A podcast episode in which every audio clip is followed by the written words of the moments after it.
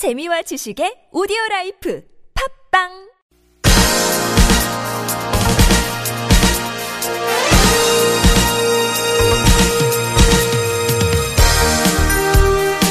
여러분 안녕하십니까 김만흠입니다. 단독 출장에 4인실 호텔방을 잡고 한 끼에 100만원짜리 식사를 하고 가족을 동반한 호화 황제 출장 논란을 빚은 방석호 전 아리랑TV 사장에게 검찰이 무혐의 처분을 내렸습니다. 방 전 사장은 업무 추진비를 횡령하고 비서에게 영수증을 허위로 꾸미게 한 혐의로 올해 2월 한 시민단체로부터 고발이 됐었는데요. 당시 방 전 사장의 딸이 SNS를 통해 자랑 삼아 올리면서 호화 출장 사실이 알려져서 사회적으로 큰 논란이 됐었습니다. 아리랑TV 측이 회사 경비를 개인적으로 사용한 일부 의혹을 시인하기도 했습니다만 검찰 수사 결과는 좀 다릅니다. 방 전 사장의 업무 추진비 사용은 업무 관련성이 인정이 됐고 영수증 허위 처리는 아리랑TV가 비영리 재단법인이라 내부 문서가 공문서에 해당되지 않아서 범죄 혐의 자체가 성립하지 않는다는 겁니다. 아리랑TV는 국민의 세금으로 운영이 되는데 아리랑TV의 내부 문서는 공문서가 아니고 그래서 영수증을 허위 처리한 것은 범죄가 되지 않는다. 검찰의 수사 결과 발표 청취자 여러분은 어떻게 들으셨나요? 공공기관장의 안이한 도덕의식도 문제지만 사정당국의 제 식구 감싸기식 대처 또한 반드시 시정돼야 합니다. 8월 19일 금요일 열린 아침 시작합니다.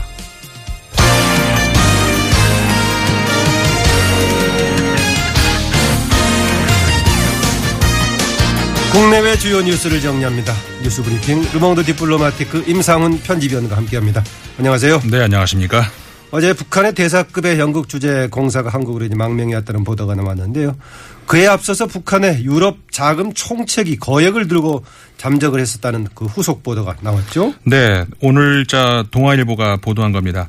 아, 유럽에서 20년간 자금을 관리하던 북한 노동당 39실 대성 지도국 유럽, 유럽, 그 유럽 지국 총책임자라고 하는데요. 김모 씨가 두 아들과 함께 올 6월에 잠적해서 어, 북한 당국의 비상이 지금 걸려 있는 상태라고 합니다. 아, 현재 이 자금책은 어, 유럽의 한 국가의 국, 그 당국의 보호를 받고 있는 것으로 전해지고 있는데요. 김 씨가 관리하다가 함께 들고 나온 자금이 모두 합쳐서 4천억 원에 이른다고 합니다. 어, 4천억 원요? 네. 4천억 원이면 북한 지도부로서는 휘청할 만큼의 큰 돈일 텐데. 그렇죠. 어쨌든 이렇게 됐다면 이 보도가 사실이라면 북한 지금 막 팔칵 뒤집혔을 테고 엄청난 첩보 작전이 벌어지고 있거나 아니면 앞으로 벌어질 수가 있겠네요. 그렇죠. 그 북한 입장에서는 김 씨의 소재와 행방의 모든 유럽 첩보망을 총동원하고 있고 또 유럽 국가들 물론이고 또 한국도 김 씨의 망명을 성사시키기 위해서 지금 작전에 돌입하고 있는 것으로 전해지고 있습니다. 이 4천억 원이라면은 과거 그 개성공단이 북한이 그 남쪽으로부터 개성공단에서 벌어들이던 그 1년 수입의 절반에 해당하는 엄청난 규모거든요. 하지만 이 돈도 돈이지만 이, 이 사람이 그 북한의 유럽 쪽 금고지기였다는 점에서 김정은의 비자금 그다음에 무기 밀매 관련 서류 같은 이 상당한 정보를 가지고 있을 수 있기 때문에 북한과 서방 국가들 또 한국의 미국을 포함한 서방 국가들 한국의 정보기관들이 지금 총동원돼 가지고 첩보전을 벌이고 있다는 겁니다. 유럽 자금 총책이 4천억 원이라는 거액의 돈을 두고 잠적했다면은 지금 같은 권에 있는 영국 주재 태영호 공사의 망명 이 사건하고 좀 관련성이 있을 수 있을까요? 그렇죠. 그렇죠. 그렇게 볼 수도 있을 것 같습니다. 그 유럽 쪽의 주요 주요 책이 아니겠습니까? 그 태영호 공사에게도 북한 쪽에서는 그 김 씨에 대해서 그 체포 지시가 내려진 것으로 좀 전해지고 있거든요. 예. 그래서 만약에 이제 태 공사가 체포에 김 씨에 대한 체포에 실패하고 김 씨를 놓쳤 다는 것이 만약에 사실이라면은 아, 귀국에 앞서서 신변의 위험을 느꼈을 수 있죠. 그래서 이제 귀국을 앞두고 망명 결심을 한 것이 아닌가 뭐 이런 아직은 추측 수준입니다만은 확인을 더 필요로 하고 있습니다. 그런 이야기들이 나오고 있습니다.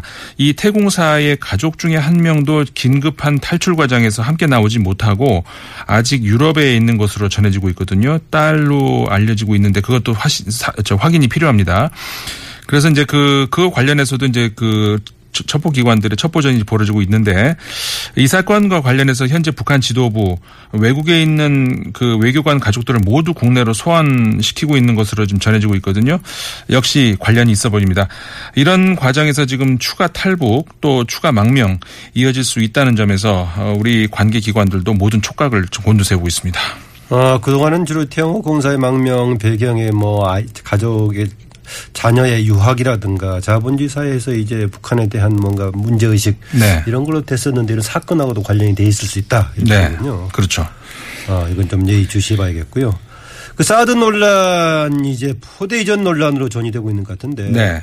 한민국 국방부 장관이 성주 주민 간담회 다녀온 이후에 정부 쪽에서 이전 계획을 기정사실화하는 그런 움직임까지 보인다고요. 네. 아, 지금 대북 국가 전략 초점이 어디로 가고 있는지 좀 당황스럽긴 합니다. 어, 사드 배치 문제 핵심은 실종해버리고 지역 주민 갈등만 부추기고 있는 이 결국 그런 결과가 돼버렸죠. 국방장관의 간담회. 그 이후에 정부는 애초 예상했던 대로 북 쪽의 그 초전면 그러니까 롯데 소유 골프장이죠. 그 인근 포대를 설치하는 그쪽에다 설치하는 구체적인 실무 작업까지 하고 있는 것으로 좀 전해지고 있습니다. 한마디로 이렇게 되면은 롯데 측과 이야기가 상당 부분 진행이 됐다는 말이 되는데요. 아, 최근 몇 달간 롯데에 대한 강도 높은 수사 롯데 입장에서는 협조하기 않을 않기 어려울 수 없는 그런 상황이 된 거죠. 다만 롯데 입장에서 이제 고민도 있습니다. 이 만약에 롯데가 사드 배치에 땅을 내줬다 이렇게 중국인들이 판단을 하게 되면은 이 관광 사업을 주종목으로 한 롯데 입장에서는 어, 중국 유커들을 어떻게 설득할 것인가 그런 고민이 어, 깔려 있는데요. 사주를 살리느냐 사업을 살리느냐 아, 이참 신격고 회장이 젊은 시절에 즐겨 읽었다는 그리고 롯데에 영감을 줬다는 젊은 베르테르. 그러면은 이 관료 사회의 비정함, 그다음에 여론의 따가운 시선, 참 어떤 길을 택할지 고민이 많을 것 같습니다. 야, 이런 그 사건에 대해서도 이제 윤상훈 편집위원은 또 인문학적인 또 인용을 하고 계시군요. 네. 아니. 어, 그런데 이게 또 만약에 지금 현재 그 롯데 골프장 부근으로 옮긴다면은 지역은 성주지만 바로 또 김천하고 인접해 네. 있어가지고 또 지역 주민들의 지금 반발이 옆군으로까지 지금 확산되는 소지가 있는 거죠. 네, 그렇죠. 그래서 이제 지역 주민 갈등을 또 더 부추긴 것 아닌가 이런 비판까지 나오고 있는 거죠. 네.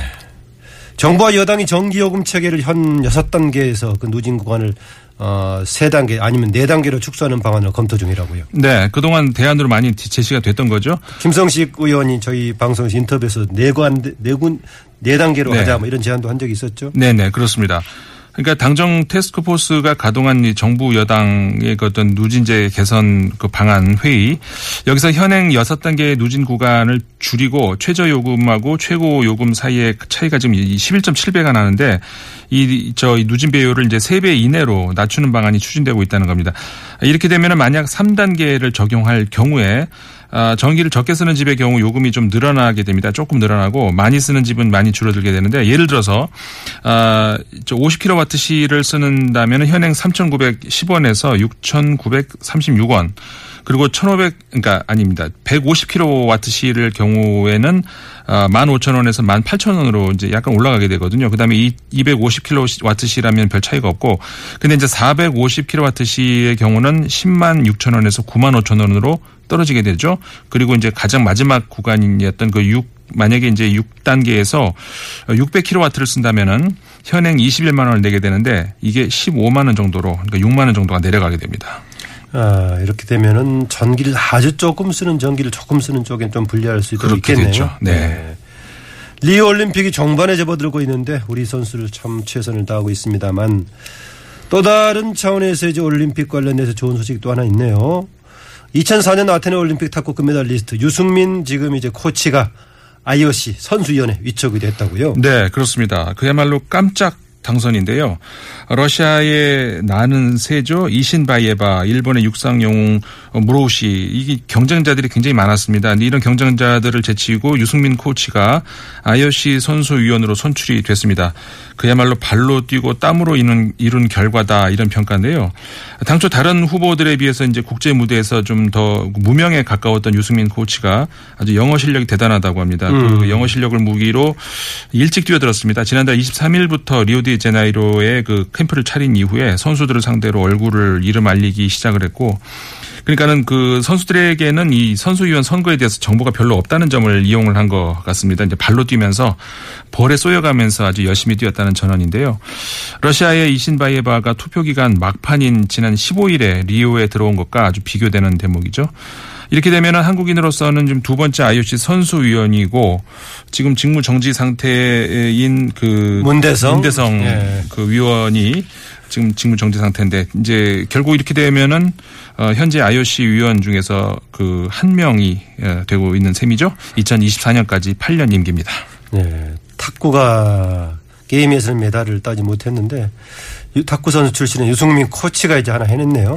그렇죠. 네, 미국 대선 소식입니다. 공화당 후보인 도널드 트럼프가 갈수록 고전을 하고 있는 모양인데 뉴욕에는 트럼프 나치의 동상까지 등장을 했다고요. 네, 그렇습니다. 한, 한 그, 저, 조작, 조각가 그룹이 벌거벗은 임금님에서 이제 착안을 해가지고 세웠다고 합니다. 그 다섯 개 도시에 세우고 있다고 하는데 그 뭐 많이 철거는 되고 있는 것 같습니다. 세워지자마자 철거는 되고 있습니다만은 어쨌든 지금 트럼프가 그 굉장히 고전을 하고 있습니다.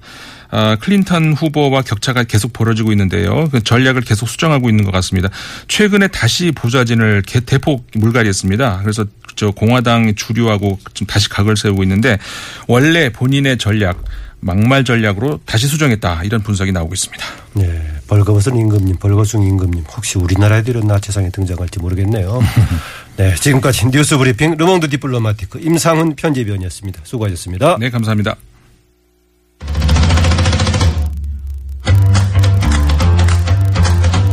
이슈를 알기 쉽게 풀어봅니다. 김성수의 이슈풀이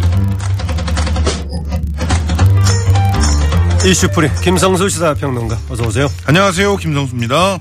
오늘 이슈프리에서는 우병우 민정수석의 감찰 결과를 놓고 벌어지는 논란에 대해서 살펴보겠습니다. 이석수 특별감찰관은 18일 어제죠. 우병우 민정수석에 대해서 직권남용과 횡령 혐의- 혐의로 검찰에 수사를 의뢰했죠. 그렇습니다. 어, 우 수석 아들 꽃보직 논란과 관련해서는 직권 남용 혐의를 또 우 수석 가족기업 주식회사 정강에 관해서는 횡령 혐의를 적용해서 수사 의뢰를 제출한 걸로 알려졌는데요. 어, 이석수 감찰관이 그 어제 오후 직권 남용과 횡령 등의 혐의로 수사 의뢰서를 대검찰청에 보냈고 대검은 이 수사 의뢰서를 검토한 뒤에 사건을 일선 검찰청으로 배당할 것이다. 이렇게 에, 얘기되고 있습니다. 음, 뭐, 이석수 특별감찰관이 그 핵심적으로 그, 에, 혐의를 두고 있는 게 네 가지라고 하던데요. 예. 실제로 지금 언론을 통해서 주로 알려져 있는 것은 우수석 아들 우모 상경에 대한 특혜 그리고 어, 처와 자녀가 지분을 100% 소유한 회사에 대한 어, 횡령 이 두 가지가 가장 굵직한 것으로 보고요. 거기에 이제 딸려 있는 것이 두 가지 혐의가 더 있는 것 같습니다. 어, 일단 그 이 감찰관이 이 이렇게 수사 의뢰를 하게 되면은 감찰관의 활동은 종료됩니다. 그리고 근데 어떤 경우에 수사 의뢰를 하죠?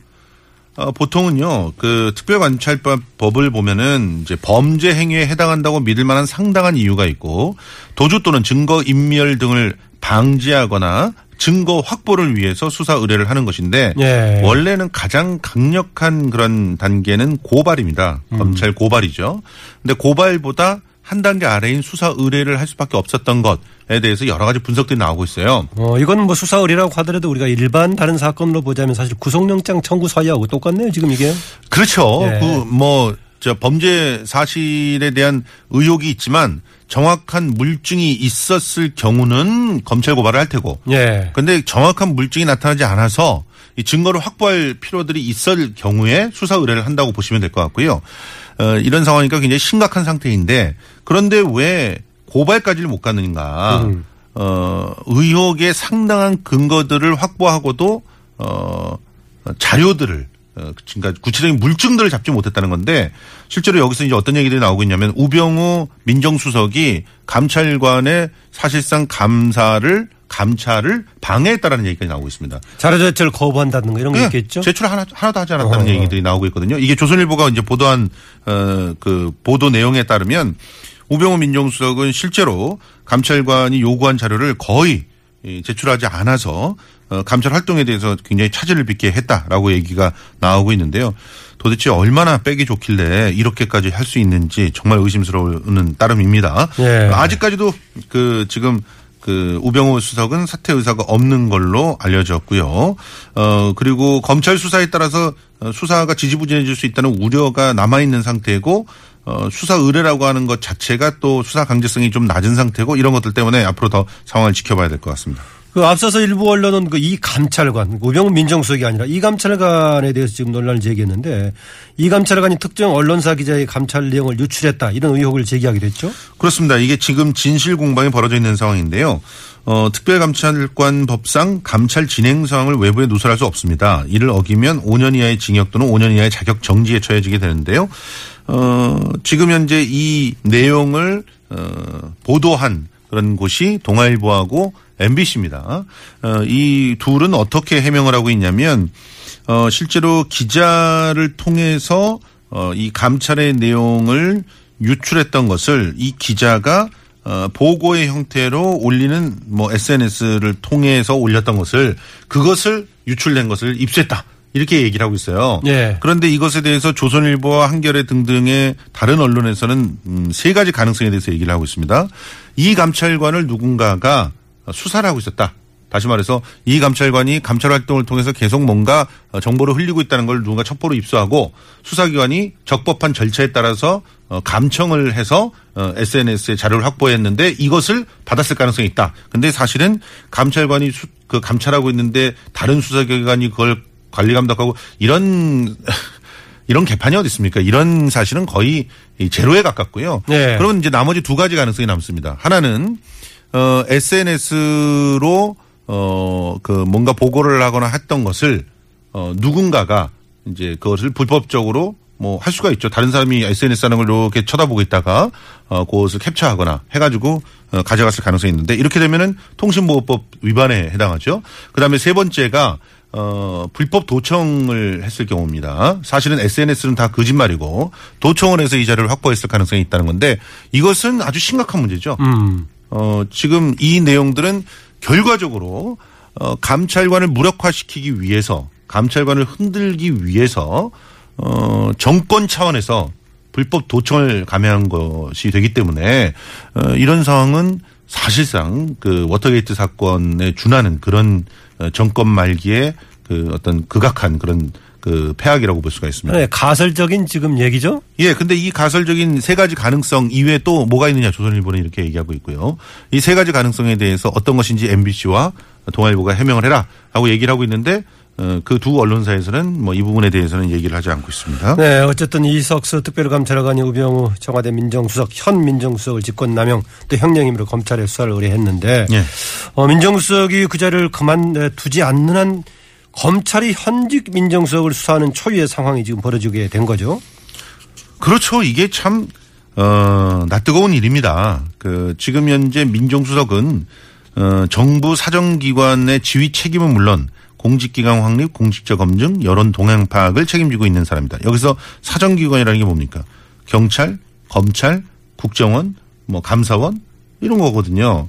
그럼 이- 이 여기를 지휘해야 될 책임자를 지금 검찰이 수사를 해야 되는데 자기 직을 놓지 않고 있으니까 검찰의 수사 방향에 대해서 개입할 가능성도 있다는 거예요. 네. 이거 어떻게 할 겁니까? 그러면 자기가 자기 스스로를 갖다가 엄정하게 수사하라고 할 겁니까?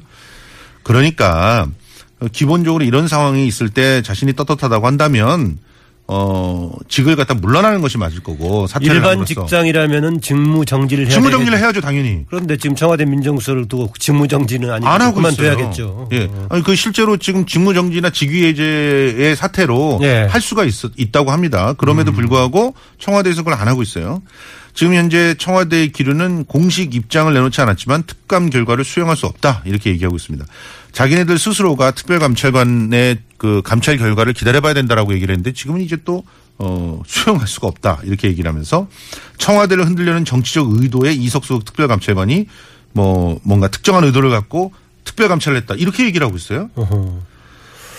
참 그, 그렇잖아 도 특별감찰관 제 역할 할 수 있겠느냐 했는데 그마저도 지금 흔들게 하고 있네요. 아 그렇습니다. 특별감찰관이라고 하는 게 대통령 직속이잖아요. 그래서 뭐 사실 뭐 할 수 있겠느냐 그런 얘기가 나왔었죠. 그랬는데 어, 수사 의뢰라고 하는 그런 결과가 나왔다고 하면 야 이거 좀 큰 일이 있나 보다 이렇게 생각을 해야 되는데 아니 감히 대통령 직속에 있는 감찰관이 말이야 어떻게 이런 결과를 내놓을 수 있어 청와대를 흔들려고 하는 의도에 놀아나고 있는 거야. 이렇게 얘기를 하고 있다는 거죠. 새누리당도 같이 나서서 지금 흔들고 지금 있네요. 새누리당도 그렇습니다. 예. 지금 어, 김연아 대변인이 서면 비- 브리핑을 통해서 특별감찰 활동의 활동 내역이 사전에 공개되는 것이 예, 국가 원수의 국정 수행을 마비시킬 수 있는 국기문란행이다 이러면서 굉장히 오바를 한 내용이라고 보는데요. 일단 김진태 새누리당 의원도요. 특별감찰관이 고도의 독립성과 정치적 중립성을 요구받고 있는데 감찰 행위를 진행하기에 앞서 누설 행위가 사실인지를 밝혀야 된다 이런 얘기를 하고 있고요. 그리고 이장우 최고위원도 라디오 인터뷰를 통해서 만약 감찰 내용이 유출됐다면 중대 사안이고 국기문란이다. 뭐 이런 얘기를 하고 있습니다. 그런데 야권에서는 뭐 당연히 수사 의뢰가 당연한 결과일 수밖에 없다. 어, 박근혜 대통령은 자기가 임명한 검, 감찰 관이 수사를 의뢰했다는 점에서 우수석에 대해서 뭘 고민할 게 있느냐 고집해서는 안 된다 이런 얘기들을 하고 있습니다. 그런데 뭐 어쨌든 어, 지금 현재까지의 그 청와대의 기류는 어, 대통령은 우병우 수석을 데리고 갈 것 같습니다.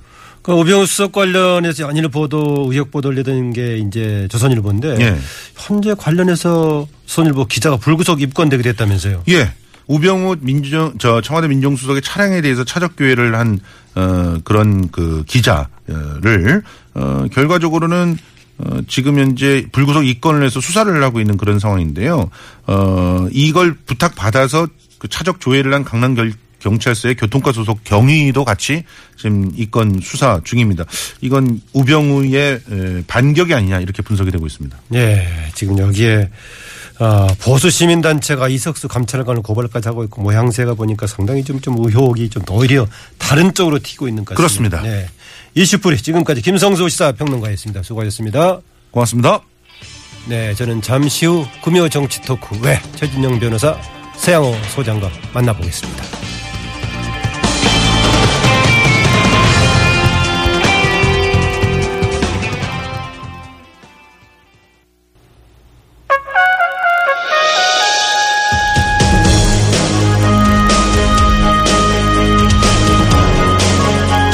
열린 아침 김만음입니다. 2부 시작합니다. 한 주간의 정치 뉴스 그 이면을 들여다보는 시간이죠.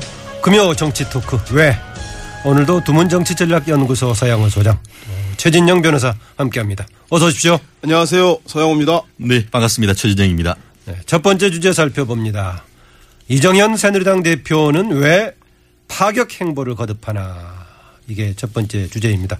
취임 열흘을 넘긴 이정현 대표 실속형 민생 탐방에 나서는 등 파격 행보를 거듭하고 있는데요. 이게 참신하다는 긍정적인 평가도 있지만 과연 이게 당이라는 조직의 변화로 이어질 수 있을까라는 회의론도 나오고 있습니다. 서양호 소장은 어느 쪽입니까? 저는 뭐 소잡는 칼로 닭은커녕 병아리나 잡아서야 되겠습니까라는 생각이 듭니다. 그 뭐 당 대표가 돼서 그동안에 그 여당에 보였던 웰빙 정당, 부자 정당, 기득권 정당이란 이미지를 일하는 정당 탈권이 소탈한 이미지를 추구하는 건 좋은 모습인 것 같아요. 그러나 어, 당 대표라는 것은 모르, 모름지기 이렇게 소프트웨어 몇 개가 아니라 하드웨어, 즉 총선 참패에 대한 민심을 보살피고 친박과 대통령의 불통과 독주 그리고 당청 관계를 재정립해야 되는데 아니 뭐 당평 인사 건의하에서도 대통령한테 그 무시당하고 본인도 결국은 어, 신임 당직 개편에서 친박 인사를 하는 모습을 보면서 과연 어, 저런 파격 행보가 이미지 정치 하나의 또 소프트웨어를 몇 개 고치는 정도에 머물고 근본적인 당을 체질 개선해서 야, 아, 여권이 정권 재창출과 아, 그 저, 대선을 위한 전략적 그 포석을 놓는다고 볼 수 있을까 지극히 회의적이고 실망하기 그지 없습니다. 아 회의적이다. 네 그렇습니다. 최진영 변호사. 네. 이게 이제 근본적인 당청 관계로 연결될 수밖에 없다 여당의 문제이기 때문에 이 문제를 비롯해서 당내 개판 문제 이런 문제를 푸는 데까지 이어질 수 있을까에 대해서 서양훈 소장은 회의적으로 봤는데 어떻게 보십니까? 저는 상당히 긍정적으로 봅니다. 어, 사실 어, 상대 측의 반응을 보면 어, 지금 현 상황을 상대 상대적으로 우리가 알 수 있지 않습니까? 상대 측이라니요. 어, 지금 제가 드린 말씀은 지난번에 김부겸 의원이 그 어, 이정현 대표가 당선된 것을 두고 새누리당이 그런지 범보수가 그런지 참 무섭다 이렇게 그 얘기했던 것을 알 수가 있을 겁니다. 예. 아시다시피 그 이정현 대표가 당선되려고는 사실은 아무도 세- 처음에는 예상하지 못했죠. 그렇지만 새누리당 그리고 보수는 그런 식으로 해서 보수가 혁신한다는 모습을 일단 보였습니다. 그리고 저희가 이게 선거직 같은 경우에는 표가 곧 힘입니다. 결국 지금 그 이정현 대표 같은 경우에는 2등과 상당한 격차로 지금 어 당선됐기 때문에 결국 당심과 민심에 상당히 힘을 얻고 있고 그와 같은 당심과 민심은 결국 이정현 의원의 파격 행보를 통한 기존의 웰빙 정당의 이미지를 깨라라는 그런 것의 의미가 있는데 사실 그 당내에서 뭐 걱정도 없지 않습니다. 특히 엊그제 같은 경우에는 사선 중진위원 21명 한번 모아서 같이 한번 회의하자고 했더니만 8명만 달랑 왔습니다. 결국 그 부분에 있어 가지고 당이 화합되지 않느냐라는 얘기도 있지만 그 어, 글이 나왔을 때 밑에 댓글이 봤습니다. 뭐냐 하면 아, 국회의원이 이정현을 별로 좋아하지 않는구나. 국- 결국 국회의원이 좋아하지 않는 일을 하는 이정현 의원이라고 하면 믿을 수 있다. 이런 역설적인 어허. 얘기가 나오고 있는 것 같은데요.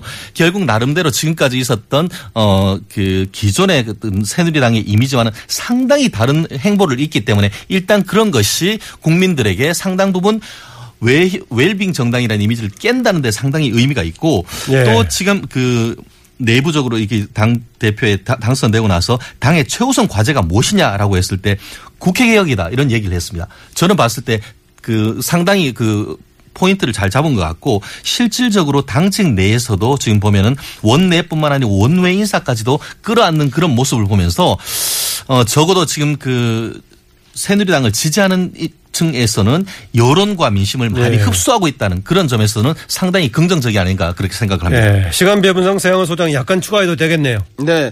아, 다만 뭐 저는 뭐 그 인정을 하는데요. 그런 그 자구적인 노력에 대해서 인정을 하는데 이제는 그 대통령이 본, 아니 그 이정현 대표가 본인의 파격적인 행보만 신경 쓸 게 아니라 당 전체가 파격적인 행보를 해서 왜곡되고 그 수직으로 종속적인 아, 당천 관계를 재정립하는 당 전체가 대통령에 대해서 파격적인 행보를 이끌어 나가는 실질적인 당 대표다운 모습을 좀 보여주기를 기대해 보겠습니다. 예, 지금 이정현 대표의 파격 행보 관련해서 이게 파격 행보 일자일지 그냥 일반적인 행보일지 모르겠는데요. 세영호 소장. 네.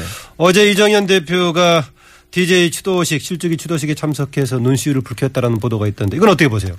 뭐 쓴소리 했으니까 칭찬도 좀 하자면 이정현의 눈물은 호남의 삼국지를 예고하고 있는 예고편이다. 호남의 삼국지. 예, 저는 그렇게 보는데 어, 아마도 뭐 역경을 딛고 대통령이 된 DJ의 모습을 보면서 본인 스스로가 보수 정당의 최초의 야당 어, 그 야당의 지지 기반인 호남 출신 대표로서의 자신의 모습이 투영돼서 많은 회한들을 가졌을 것 같아요. 예. 잘 아시다시피 그 우리 이 이정현 대표 같은 경우는 초등학교 시절 그 전남 곡성 두메산골에 초등학교를 다녔는데 그때부터 그 4학년 때 박정희 대통령한테 편지를 보내서 우리 마을엔 전기도 안 돌아오고 도서관을 좀 지어달라. 그래서 청와대에서 그 교육장한테 연락을 해서 똑똑한 학생이니까 칭찬해줘라 그래서 교장이 술을 어커나하게 취하게 와서 그 아버지한테 아들 잘 뒀다라고 아들 자랑하고 왔다는 거 아니겠습니까? 최 변호사 이런 얘기 들으셨어요? 어, 예, 뭐 그런 정도는 저도 예. 충분히 믿고 예, 그리고 얘기를 하고 10세, 있습니다. 예. 10세 무렵에 지역에 있는 국회의원 선거 유세를 보고 나도 정치인의 꿈을 꿨다 그러고 동국대 4학년 재학 시절에 자기 지역 국회의원한테 곡성의 국회의원한테 정치 좀 똑바로 하라고 편지를 보내서 그 국회의원과 인연이 닿아서 그 국회의원도 그 쓴소리한 대학생을 자기 비서로 쓰는 걸 계기로 해서 정치권에 입문하지 않았습니까? 예. 그런 두메산골의 소년이 이제 자라서 어, 역경을 딛고 어, 보수 정당의 최초의 어, 호남 대표가 됐습니다. 이제 호남은 그동안 야권의 무주공산, 야권의 독식 무대였는데 이제 여당까지 여당까지 깃발을 꽂아서 양대 대결이라고 삼국이라고 하는 걸 네, 뭐 더불어민주당과 국민의당이 치열하게 각축하고 있는데 아하. 이제 새누리당까지 가세해서 제가 보기엔 이정현 호랑이 잡으로 호랑이 굴에 들어와서 그 야권의 지지 기반을 여권도 분할하겠다라고 하는 그 이정현판 삼국지의 예고편이 아닌가 싶어서 전 고무적으로 호남의 경지 정치의 질을 높이는 아, 이정현 대표의 행보에 대해서 관심을 많이 가지고 있습니다. 최진영 변호사. 네. 어, 이런 이정현 대표의 행보에 대해서 호남 유권자 또는 야당 성향 유권자들은 이정현 대표가 보인 눈물 어떻게 평가, 평가할까요? 저는 그렇게 생각합니다. 그 이정현 의원의 삶 자체가 파격적이다. 예. 그렇게 생각하고 저도 개인적으로 이정현 그 의원을 만나봤을 때 굉장히 진정성이 느껴지고 실질적으로 이분 같은 경우에는 원래 눈물이 많고 감정이 상당히 이렇게 충만하신 분입니다. 본인이 이제 얘기를 하다가 격정적인 얘기를 하고 거기에서 눈물도 보, 이기도 하면서 그걸 통해서 청중을 이렇게 사로잡는 그런 같은 마력이 있는 분인데요. 이번 8월 9일 전당대 연설에서도 눈물의 효과가 있었다죠? 그렇습니다. 사실 어. 그런 것에서 사람들이 감정적으로 이입하고 자기도 모르게 표, 표가 기호 1번으로 갔다 이런 얘기도 나오고 하는데요. 이 부분에 있어서도 저는 결코 이것이 악어의 눈물이 아닌 정말 진정성 있는 눈물이다 저는 생각을 하는데요. 사실 그 본인이 예- 그 예- 어제 엊그제 얘기했는 것도 김대중 대통령이 본받고 싶은 가장 위대한 정치인이었고 어릴 적 정치의 모델이었다 이렇게 네. 얘기를 하고 있고 실질적으로 호남의 위대한 정치적 지도자였다라고 하는데 좀 전에 서, 그 우리 서양호 소장님 같은 경우에도 아마 그와 같은 얘기를 하면서 본인도 김대중 대통령과 닮고 싶다는 나름대로의 어떤 그런 정치적 비전을 비췄다라고도 볼 수 있을 것 같은데요. 예. 저는 그렇게 생각합니다. 이것이 새누리당에 대해서도 기회지만 호남에 대해서도 기회다. 사실 그 뭐라고 합니까? 이번에 당선되고 지난번에 곡성과 그이 순천 지역에 당선되고 나서 쓸 때에 그 지역에 있는 분들이 내가 그 지금까지 그 민주당 지금 더불어민주당이죠. 수십 년간 찍어봤지만 나한테 돌아온 것 하나도 없었다라고 했는데 사실 그 이정현 대표가 예산 폭탄을 떨어뜨리겠다. 내가 죽도록 일하고 싶다 했을 때 사- 실질적으로 상당 부분 지역 개발되는 것을 보고 이번에도 새로 다시 뽑아줬는 것인데 예. 그런 것이 막 상- 상복지가 된다고 하는데 저는 상당히 공감을 합니다. 실질적으로 거의 뭐 지금 새누리당 그 대의원의 3%밖에 없지만 앞으로는 3%가 넘어서 30%는 갈 수 있을 가능성이 생겼다. 저는 그렇게 생각합니다. 네, 이정현 새누리당 대표의 호남에서 역할에 대해서는 다시 또 오늘 두 분 약간 비슷한 견해를 내놨네요. 두 번째 주제 살펴봅니다. 두 번째 주제. 김종인 대표는 왜 문재인 대세론을 일축했나입니다. 지금 8월 27일 날 더불어민주당 전당대회가 열리면 이제 김종인 대표는 이제 그만 물러나게 되는데 어, 퇴임을 앞둔 김종인 대표 언론과 인터뷰에서 이대로 가면 더민주 대권 후보는 문재인 전 대표다. 이른바 이대로 가면 문재인 이대문은 집권과 별개의 사항으로 착각하면 큰일 난다라고 쓴소리했는데 세양호 소장 어 그냥 예상 예측 분석을 한 걸까요? 아니면 다른 속내가 있을까요? 김정인 대표? 뭐 문재인 대표가 싫어서 뭐 다된 죽에 콧바뜨리자는 심보는 아닌 것 같고요. 예. 아, 뭐 총선 과정에서 다 아시다시피 문재인 전 대표와 김종인 대표가 관계는 틀어진 건 사실인 것 같아요. 그럼에도 불구하고 아, 야당이 이렇게 그 당도 친문 독주, 대권 후보도 친문 독주로 갔을 경우에 당의 활력이 그 떨어지고 지지자들의 폭도 좁아져서 대선의 승리가 어렵다. 특히나 여야 모두 친박 친문 양극단으로 갈 경우에 어, 중간지대에 있다고 하는 안철수 대표나 손학규 또 내지 김무성 정의화 등 이런 분들이 중도 세력들이 정계 개편을 해서 여기에다가 최근에 손학규 대표를 만났던 박원순 시장이나 김부겸 의원까지 합류할 경우에는 어 친박 친문을 제외한 중도 개편이 나갈 경우에 그 정치가 일대 혼란으로 가니 그걸 미연에 막기 위해서 어 아마 친 그 친문 독주가 아닌 당의 경쟁 체제를 도입하자 그래야 문재인 대표에게도 그리고 당에도 이- 그 정권 교체를 바라는 야당 지지자들에게도 모두에게 도움이 된다라고 하는 취지로 좀 해석돼야 될 것 같습니다. 네, 어제 있었던 김대중 전 대통령 7주기 시도식에서 두 사람이 마주쳤는데 어, 문재인 전 대표가 인사를 건넸는데 김종인 대표 대답도 않고 좀 싸늘했다 이런 풍경이다라고 언론에서 묘사가 됐던데 최진영 변호사 네. 현재의 두 사람과의 관계 향후 두 사람과의 관계 어떻게 될까요? 사실상 결별 수순이 아닐까 하는 게 좀 조심스럽게 예측을 하는데요. 기대하시는 건 아니죠. 어, 예측을 하는데 네. 사실 어제 풍경을 제가 간단히 말씀드리면은 그 끝나고 나서 기자들이 물었습니다. 김종인 대표한테 추후 문재인 대표를 만날 가능성이 있냐 했더니 아무 말 없이 그냥 고개만 가로저었다. 이렇게 그 나왔고 문재인 대표한테 가서 또 물었습니다. 이게 전당대회 이후에 김, 그 김 대표의 관계나 역할은 어떻게 될 것인가 했더니만 뭐라고 대답했느냐. 여기는 김대중 대통령과의 과- 관련된 자리니까 그것만 물으십시오. 이렇게 대답을 하고 실제로 어제 또 오후에 어 국회에서 문재인 그 어, 김종인 대표가 경제 민주화 그 관련된 강의가 있었는데 사실 그 문재인 대표가 거기에 참석하지도 않았다고 합니다. 지금 어, 어제 있는 그걸 어 수순을 봤을 때는 상당 부분 자기의 갈 길을 가는 것으로 이래 보이는데요. 실제로 김정인 대표가 계속 돌직구, 견제구를 넘어서 돌직구를 지금 계속 뿌리고 있는데 사실 어- 얼마 전에도 이게 중환자, 중병의 환자 치료하려는 심정으로 왔는데 이게 살만하니까 딴소리 한다라고 얘기를 했고 사실 가장 이번에 문제됐던 것이 이게 그 계급 정당 같은 이 얘기를 해서는 이게 앞으로 당이 집권할 수가 없다라고 하면서 정강 정책에 노동자를 빼느냐 넣느냐를 두고 굉장히 사실은 심기가 불편한 모습을 보였지 그랬죠. 않습니까? 예. 저는 개인적으로 이 부분이 상당 부분 의미가 있다라고 봅니다. 왜냐하면은 앞으로 나아갈 방향이 서로 다르다고 철학이 다르다고 하면은 철학이 다른 사람들과 같이 간다는 것은 현실적으로 어려운데 이번 정강 정책 관련해서는 예전에는 노동자와 시민 얘기를 했다가 노동자 떼려다가 거꾸로 오히려 노동자, 소상공인, 농민 이런 것들을 오히려 더 붙여버렸단 말입니다.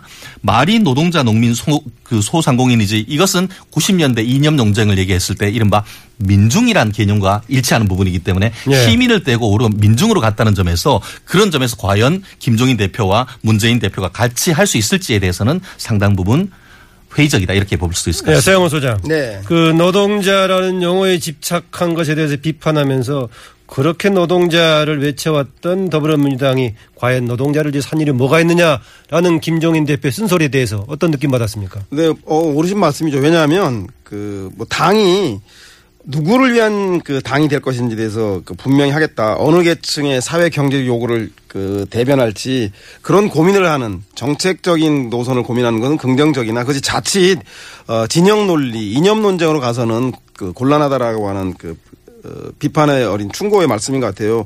영국 노동당도 1990년도에 그 신노동당 강령을 채택하면서 어, 노동 친노동자 정- 노동자 노선을 폐기하지 않았습니까? 근데 210, 2016년에 더, 더불어민주당이 이런 노동자를 그 강조하는 것은 어 자가당착이고 시대착오적이지 않냐라는 생각이 드는 것 같아요. 그래서 지금 현재에 있어서 그 노동자라는 의미는 아마도 아마 경제민주화라든가 복지라는 것으로 구체화되고 어 1%의 그 어, 부자들을 대, 어, 부자들을 위한 정당이 될 것인가 아니면 99%의 다수의 국민을 위한 정당이 될 것인가에 대한 그런 폭을 넓히는 정책 경쟁을 해야 한다라는 취지의 말씀인 것 같습니다. 네, 마지막 주 살펴봅니다. 이석수 특별감찰관은 왜 우병우 민정수석의 검찰 수사를 수석에게 수석의 검찰 검찰에 민정수석의 수사를 의뢰했나라는 건데 어 이게 뭐 특별감찰관이 여러 가지 이제 자기가 그동안의 감찰 내용을 보고 어, 수사 의뢰감이다라고 판단했으면 할 수 있을 것인데 그래서 했을까요, 세양호 소장? 제가 볼 때는 뭐 잠자는 특별감찰관의 코토를 건드린 게 아닌가 싶어요.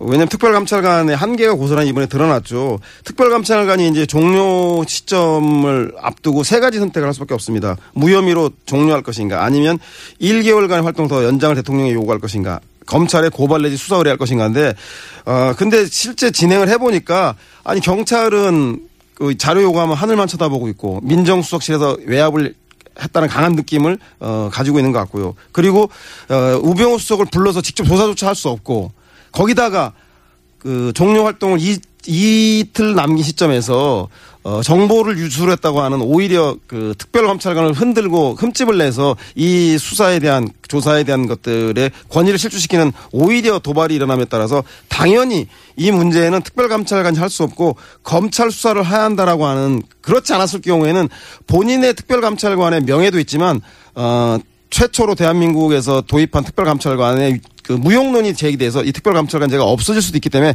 존폐 위기를 구하기 위해서라도 이 문제에 대해서는 어 제가 보기엔 검찰 수사를 의뢰할 수밖에 없었다라고 하는 그 역설적이게 그 특별감찰관 이석수 감찰관을 흔드는 이 정보 유출 건이 오히려 어 우병우를 검찰에 고발하게 되는 그런 역설을 낳은 건 아닌가 싶은 생각이 듭니다. 예, 최진영 변호사. 보니까 이게 그 특별감찰관이 검찰에 의뢰할 게 고발하고 수사 의뢰하고 두 단계가 있더라고요. 네네. 근데 수사 의뢰가 상대적으로 낮은 것 같지만 내용을 보니까 일반 수사라면 검찰이 거의 구속영장 청구할 그럴 정도의 조건이더라고요. 어, 경우, 네, 그, 그 말씀은 결국은 그 증거인멸 우려나 도주 우려 뭐 이런 것들이 있기 때문에 범죄 상당히 뭐 상당한, 가능성이 있고. 예, 결국은 어, 그 요건이 거의 유사한 것은 사실입니다. 예. 근데 이번 같은 경우에 저는 그렇게 생각합니다. 어, 결국 그 우병우 수석에게 지금 공은 지금 돌아와 있는 그런 상태라라고 보는데요. 결국 이석수 그 특별감찰관 같은 경우에는 지금 특별감찰 1호기 때문에 나름대로 결과를 내야 된다는 그런 생각을 가지고 있었고 저는 이 또한 원칙대로 하면 된다 생각합니다. 예. 특별감찰관 뭐 야당 같은 경우에 그게 무슨 의미가 있냐 뭐 특검으로 가자라고 하는데 결국 결과적으로 얘기를 해서 이석수 특별감찰관이 나름대로 사안을 분석을 해서 거기에 범죄 혐의를 밝힐 수 있는 일- 일응의 증거 를 발견했다라고 미뤄진 짐작되는데 그렇기 때문에 일단 수사 의뢰를 했는 것이고 그렇다고 하면 그 공은 받아서 검찰이 수사를 하면 되는 것입니다. 결국 이 부분과 관련해서 지금 또 뭐 서울대 조국 교수 같은 경우에는 뭐 본인 SNS에서 우병우 살리기 위해서 이석수 죽이려고 하는 것이 아니냐 이런 의혹도 뭐 내지는 시나리오를 제기를 하고 있는데 이 부분과 관련해서도 사실 뭐 지금 조국 교수님 같은 경우에는 이 법대에서 논문을 쓰셔야 될 분이 시나리오를 쓰시고 있는 거 아닌가 하는 그런 생각도 들긴 합니다. 그렇지만 어, 이런 의혹에 대해서 상당 부분 그 국민들이 공감하고 있는 것도 사실입니다. 그렇기 때문에 결국 이 부분과 관련해서 이석수 특별감찰관 같은 경우에는 어, 특정 언론의 이와 같은 것을 보- 그 유출한 사실이 없다라고 해서 진실 공방이 있는데 결국 그와 같은 진실 공방이 결 객관적으로 한번 밝혀져야 될 필요는 있는 것이고 예. 그것을 통해 그것만 밝혀진다고 한다고 하면은 지금 조국 교수의 시나리오가 진실이 아닌지 여부가 밝혀질 것인데 그거는 사실 부차적이라고 생각합니다. 핵심은 결국 우병우 수석이 과연 비위를 저질렀는지 그와 관련해서 앞으로 어떤 스탠스를 지켜야 될지 그것이 핵심이 아닌가 저는 생각합니다. 아, 지금 이제 뭐 하나의 시나리오일 수도 있다라고 했었는데 서양호 소장. 네. 그런데 이게 우병우 민정수석에 대한 비판보다는 여당의 여권에서 보니까 오히려 지금 이석수 감찰관 흔들기가 강도가 세요. 공식적으로 대변인까지 나서서 얘기하고 있고 보수 시민단체도 가세해서 비판을 하고 있던 왜 그럴까요? 아주 매를 벌고 있다고 생각합니다. 제가 보기엔 특별감찰관으로 막을 일을 결국은 검찰 수사를 끌어들이게 됐고 그리고 야당에서는 특별감찰관의 한계를 제시하면서 그 검찰한테 수사를 제대로 할 수 있겠냐라고 제기하면서 특별검찰 그 특검 제도를 도입을 요구하고 있고 나아가서는 고위공직자 비리 수사처가 이래서 필요하다고 하는 공세가 커- 그 아주 탄력을 받고 있고 여론에서도 상당히 지지를 받을 것 같아요.